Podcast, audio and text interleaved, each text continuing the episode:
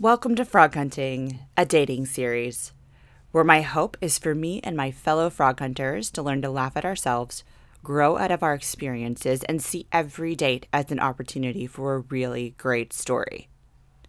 I aim to keep the episodes short, so a woman who is about to go on a date can listen to one episode while she's putting on her makeup. This does not assume that everyone listening is a woman, neither does it assume that you're planning to wear makeup. Meet the friend who started this whole dating frenzy. Once upon a time, we challenged one another to go on dates. Just date. Don't think about it, just date. The goal was to be actively dating within six months and to have some fun. We both won. It was nice we could keep each other company on the journey. You need pals to go through the ups and downs. A few days ago, we spent the day at a spa. A spa is the perfect place to reflect on your life and acknowledge it's actually pretty good. It's the perfect place to reflect on half a year in the dating world. But we realized, as we reflected, that we'd each entered a funk.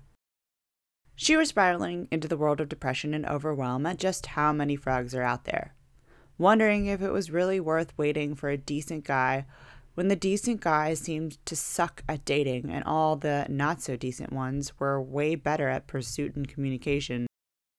I was slipping back into the Catherine of yore, the Catherine who just didn't think marriage was really worth all the pain and suffering of dating. Marriage sounded pretty shitty, and if dating is uncomfortable and time consuming, gosh, marriage has got to be so much worse. Why the hell would anyone want to get married? As we tiptoed from mineral bath to Roman bath to sauna, we decided to pull ourselves out of the funk by celebrating, by commemorating, by naming the things we'd learned and ways we'd grown since starting the challenge. Our challenge resulted in more openness to guys we would not normally look at twice, more willingness to appreciate just being with someone without having an agenda, more confidence around guys in general, increasing ability to interact with attractive men without categorizing them as potential suitor or not potential suitor, greater attentiveness to our own reactions and feelings and the reasons behind them, and greater clarity on non negotiables. For example, I was at a party the other night. The first two people I encountered were a male and female, both devoid of wedding rings, the man was wearing a shirt referencing one of my favorite TV shows, and I made a comment about it before excusing myself to find the host and hostess. After making the rounds, I sat down at a table and started talking to another man who also appeared to be unattached. It took me less than three seconds to start talking to him.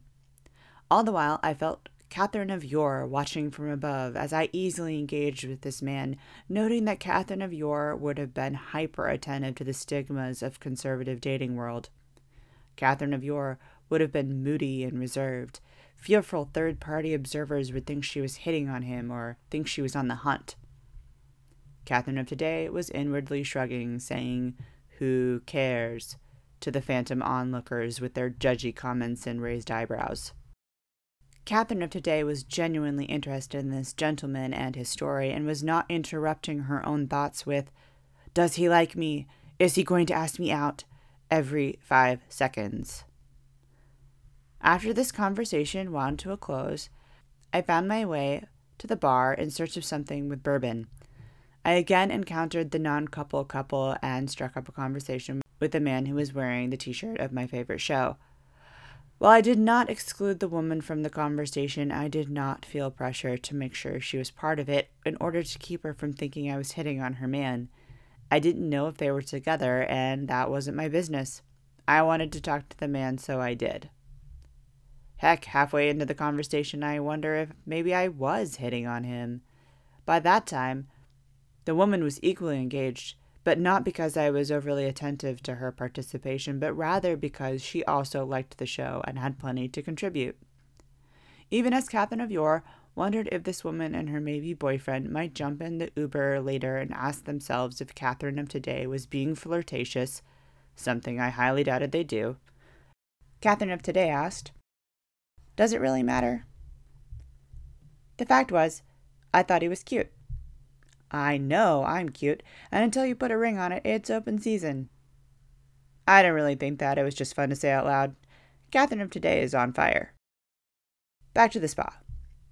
After recounting our tales of how we'd grown in the past six months, my dating challenge buddy and I also recognized, since starting the challenge, we'd both gone on way more dates than we'd gone on the previous year.